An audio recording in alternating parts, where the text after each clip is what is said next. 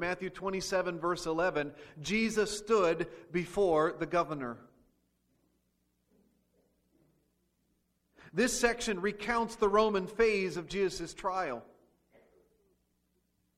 The first major phase was the Jewish phase, and that was bad enough.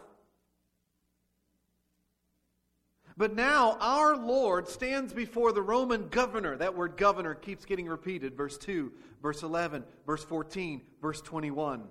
Matthew wants you to feel the weight of it. And this governor sits there on his judgment seat and he judges our Lord. This should not be. Everything about this story is wrong. This governor should not be Jesus' governor. Jesus is the governor of Pilate. Jesus is the judge of Pilate. Jesus should be sitting and Pilate should be standing. And yet at this moment, their roles are reversed. Jesus stands before the governor who sits in judgment on him. Let's pray together and then see what happens next and think about what it means for us today. Would you pray with me?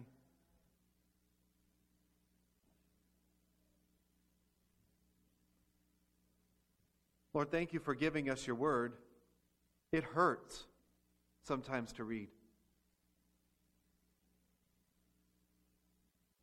When we read this and we really pay attention to what is going on, we are shocked and horrified to see the injustice and the wrongness, the the darkness of this story. But you want us to get that. You want us to see what, what really is. The Bible's not all hearts and rainbows and candyland. The Bible is the jagged, real edges of real life in this broken world. And this is the worst thing that's ever happened. So help us, Lord, to see it with new eyes, to hear it with our ears, and to take it to heart this morning. Lord, help me to preach your word faithfully. Thank you for giving it to us, even when it hurts. We pray this in the name of this one who stood before the governor for us. Amen. The Jews have obviously told Pilate the charges against Jesus. And they have not emphasized that Jesus has, in their opinion, blasphemed. Right? I mean, that's what they were so upset about in the Jewish phase of the trial. Blasphemy is what Jesus has done. And Rome says, blasphemy, I don't care about blasphemy. Don't bother me with blasphemy. Jesus has claimed to be worthy of sitting at the right hand of God and coming on the clouds as the Son of Man to judge the world. That's what caused the Jews to tear their robes. But what they've told the Roman governor was that Jesus claimed to be a king. And that means that Jesus might be a threat to the Roman Empire. He doesn't look like much of a threat, does he? He hasn't mounted a rebellion. He hasn't fomented a revolution. He hasn't armed an army. The people have loved him, that's for sure. But he mostly has acted like a teacher a debater, sometimes a healer. If anything, he's a fiery prophet and not a king. Yeah, he's caused a bit of a ruckus in the temple this week, but nothing much for Rome to be concerned about. And yet here he is, standing before the governor on trial for his very life. So Pilate asks him a question. What do you think that question is going to be? This is the Gospel of Matthew here, a little hint. Keep your eye on the ball. Who are you? This question will be all about the identity of Jesus. Who is this man? Matthew 27, verse 11. Meanwhile, Jesus stood before the governor, and the governor asked him, Are you the king of the Jews? Yes, it is as you say, Jesus replied. Or the very short little Greek phrase there could be translated, You say so, or You said it. We might say today, You're not wrong. Jesus must say that because it's true. Though he is not a king of the Jews the way Pilate fears he is, at least not primarily, Jesus has bigger things in his sights than kicking Rome out of Palestine. But yes, he is the king of the Jews. Yes, he is. But that's all he's going to say. Verse 12. When he was accused by the chief priests and the elders, you could just hear them yelling at him in the Roman court. Accusation after accusation. When he was accused by the chief priests and the elders, he gave no answer. Then Pilate asked him, Don't you hear the testimony they're bringing against you? But Jesus made no reply, not even to a single charge, to the great amazement of the governor. I have just three points I want to make this morning. Here's number one Jesus stood before the governor in perfect control. In perfect control. Haven't we seen this again and again in Matthew chapters 26 and 27? The passion of Jesus Christ is no accident. This is not just something that others choose for him, Jesus chooses it for himself. You look at Jesus here, and he is completely in control of himself. He never has this look on his face. Perfect self control. They've spit on him. Would you have perfect self control if somebody spit on you? They've beat him and they've played, Who hit you? Who hit you? How would you respond? He is so calm. He is so cool. He is so collected. Now, he is sad. He's a man of sorrows and acquainted with grief. He's not dispassionate.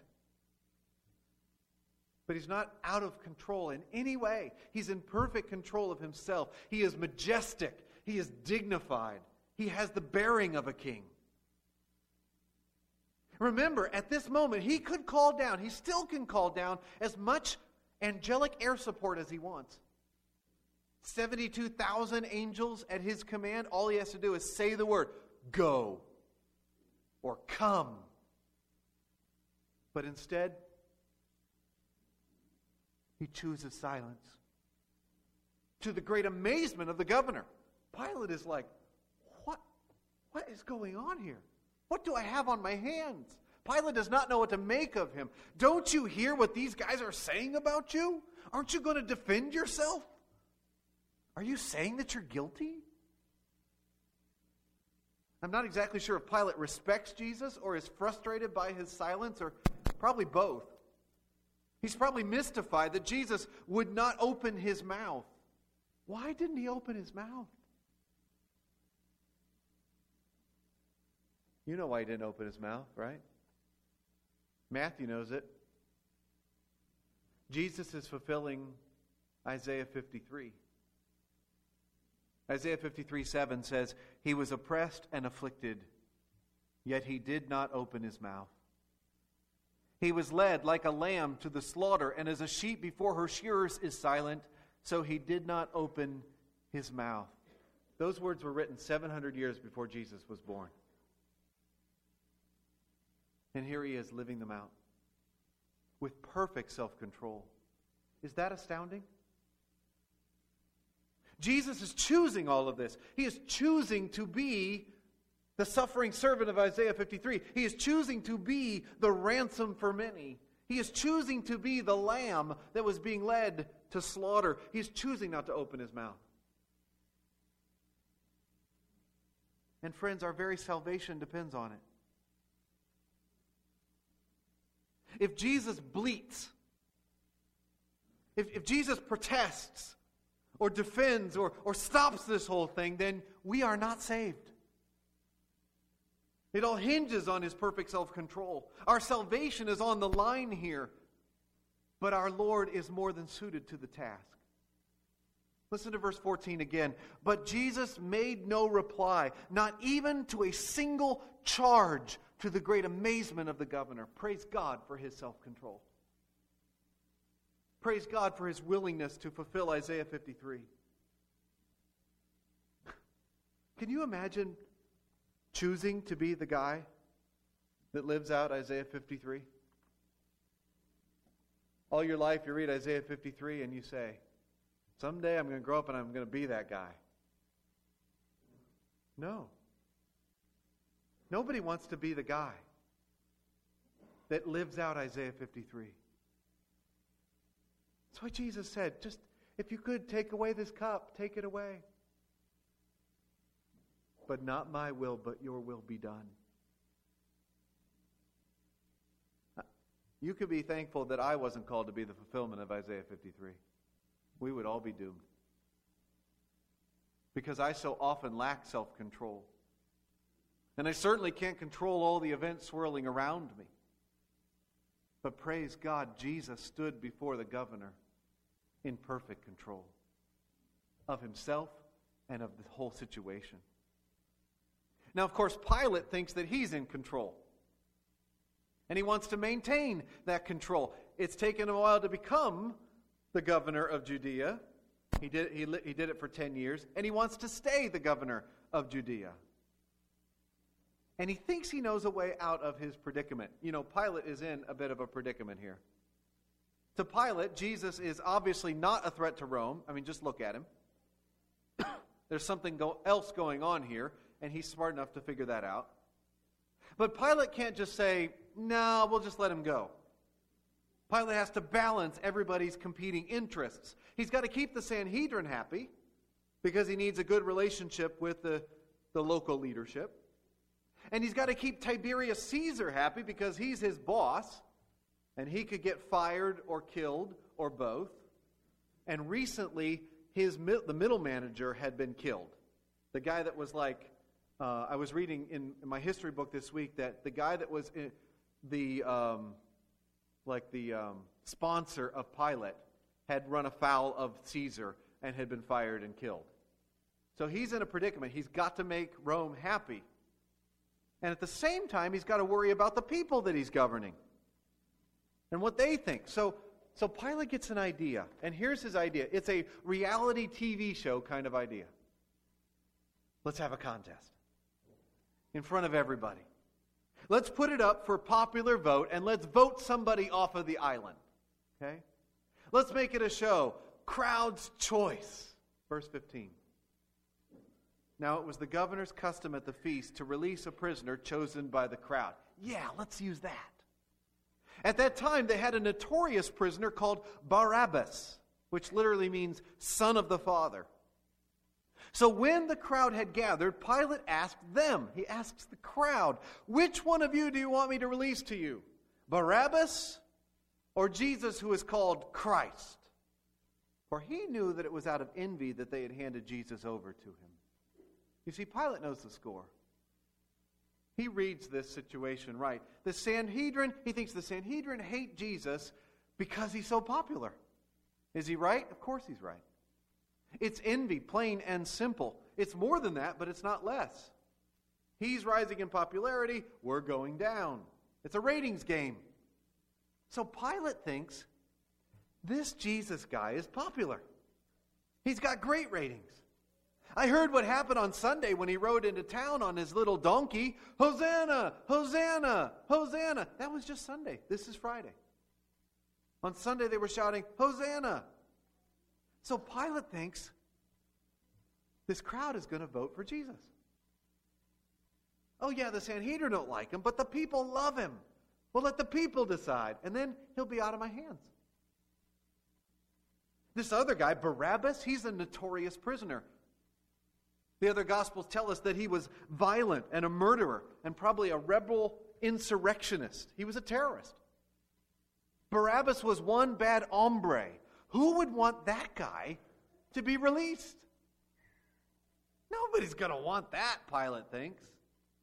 By the way, one of the earliest manuscripts indicate that Barabbas had the first name of Jesus. Does some of your Bibles say Jesus Barabbas? Or at least in a footnote? Jesus Barabbas, Jesus, son of the Father. Coincidence? I think not.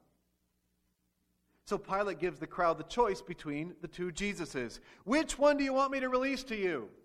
Jesus Barabbas or Jesus who is called Messiah?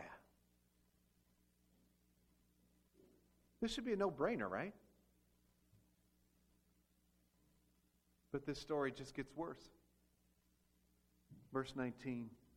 While Pilate was sitting on the judge's seat, he's seated, Jesus is standing. His wife sent him this message Don't have anything to do with that innocent man, that righteous man.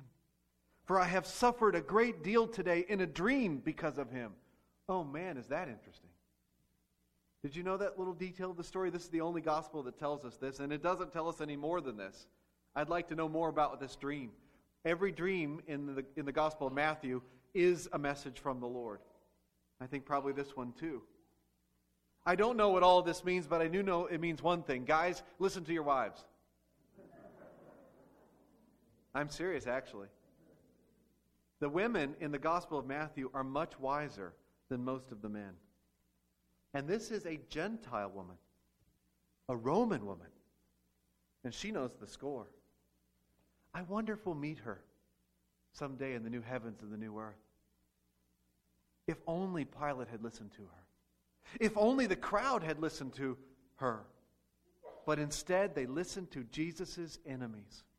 They listened to the fakes and the snakes. Verse 20. But the chief priests and the elders persuaded the crowd to ask for Barabbas and to have Jesus executed. Which of the two do you want me to release to you? asked the governor. Here he's not leading, is he? He's following. Barabbas, they answered. What? That, that's not what I expected. Pilate has badly misjudged the crowd. Perhaps Barabbas was popular. Maybe Barabbas was seen as a Robin Hood type of person. He was anti Rome, and the Jews liked that. Or maybe it didn't have much to do with Barabbas at all. Maybe they just come to hate Jesus. Verse 22. What shall I do then with Jesus, who's called Christ? Pilate's getting desperate. Pilate asked. They all answered, Crucify him! It just gets worse. Crucify him?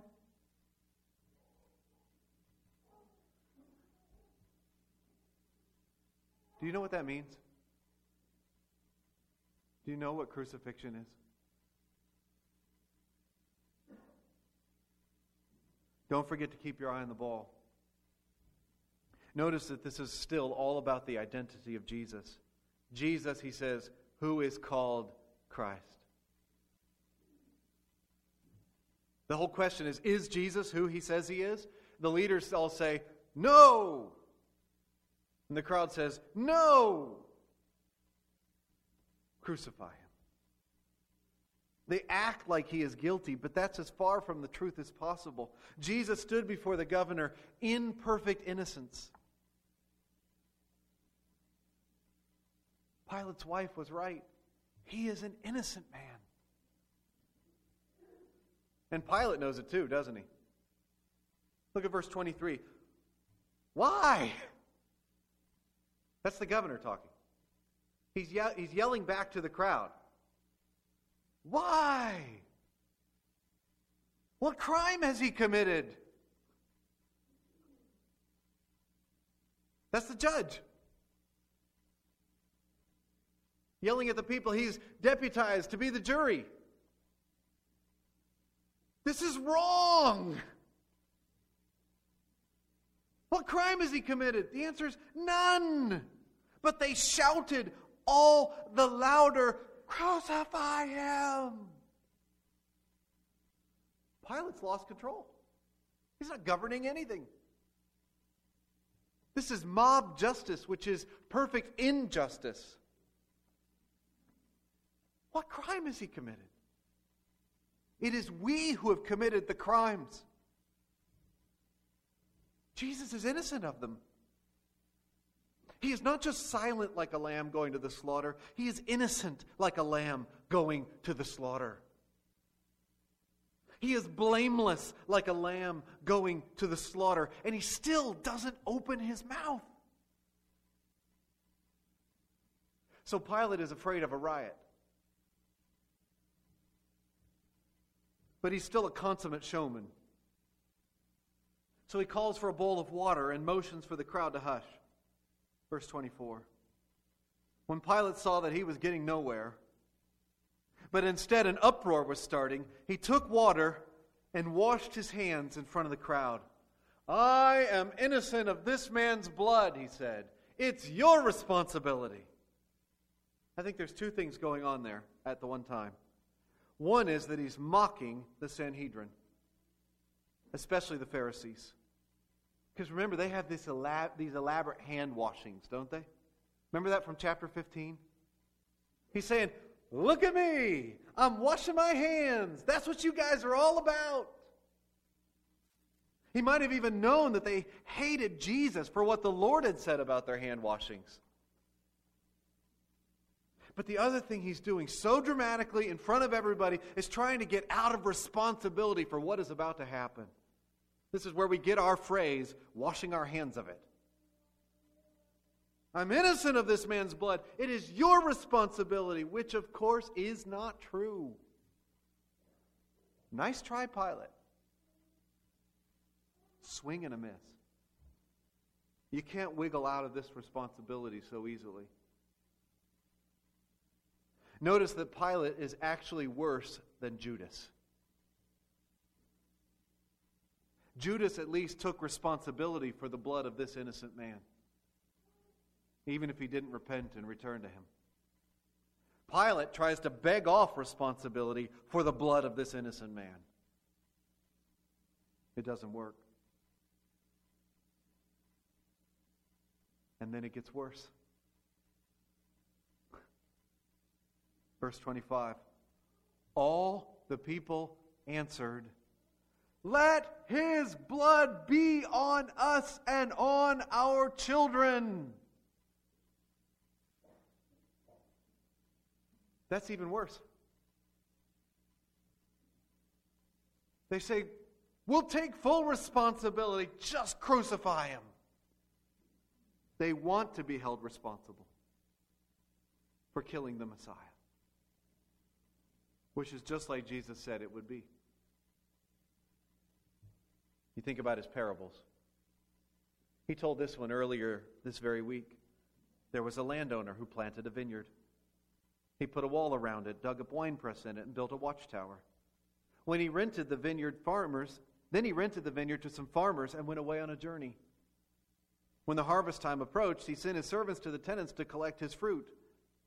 The tenants seized his servants. They beat one, killed another, and stoned a third. Then he sent other servants to them, more than the first time, and the tenants treated them in the same way. Last of all, he sent his son to them.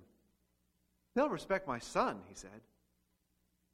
But when the tenants saw the son, they said to each other, This is the heir.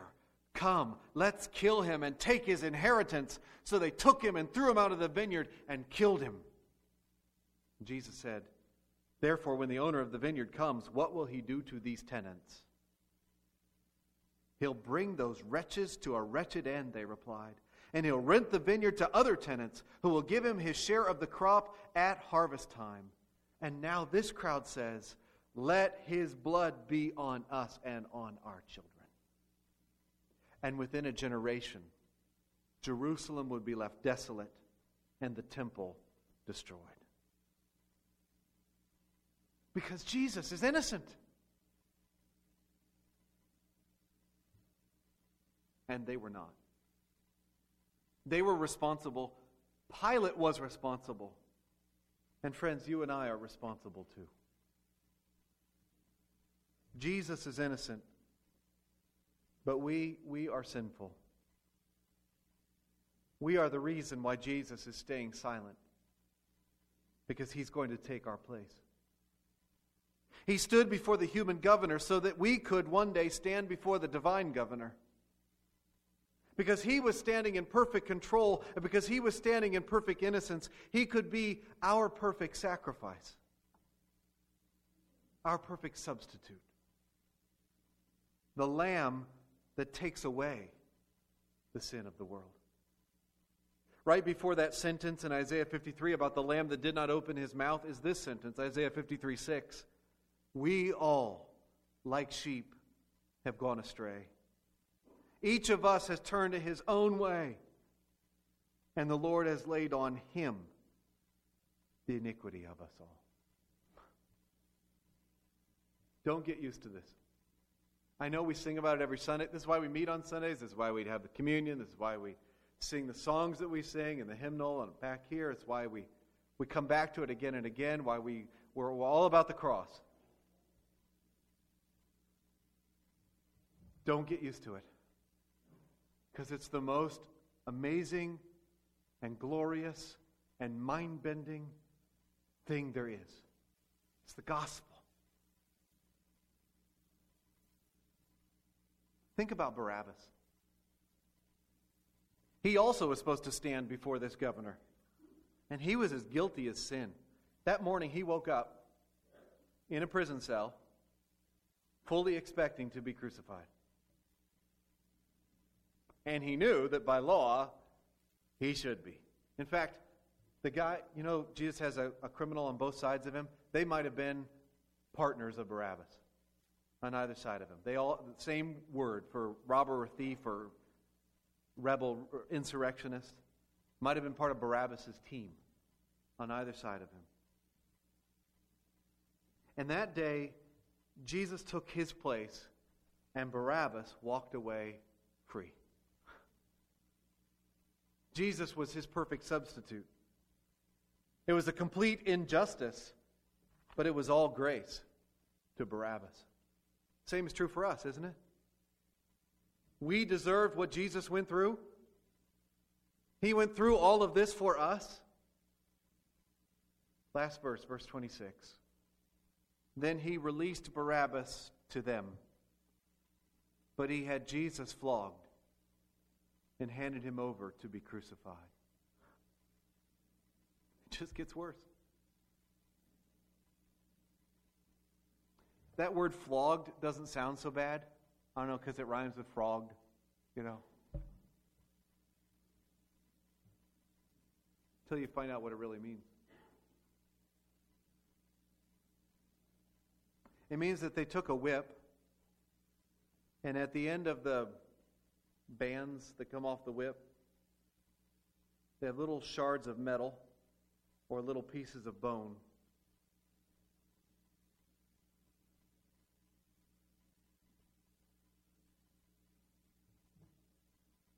And the whip tore his flesh.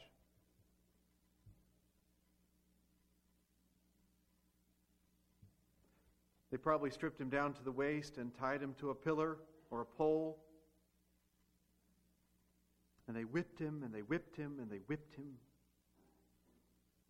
There would be no mercy.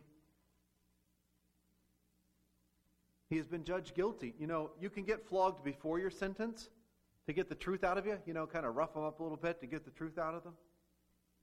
But they go easy on you before you're convicted. But now he's been convicted by the Jews and he's been convicted by the Romans. This is after the sentence.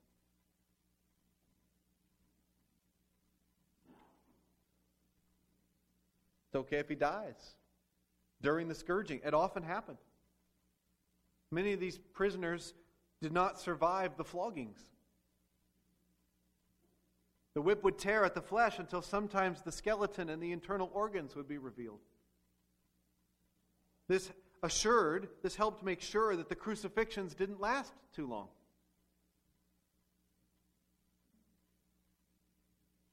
There's no anesthesia. There's no kindness. There's only suffering. There's only sacrifice. And he chooses it. He stood before the governor in perfect control and perfect innocence as our perfect sacrifice. And he did it for us.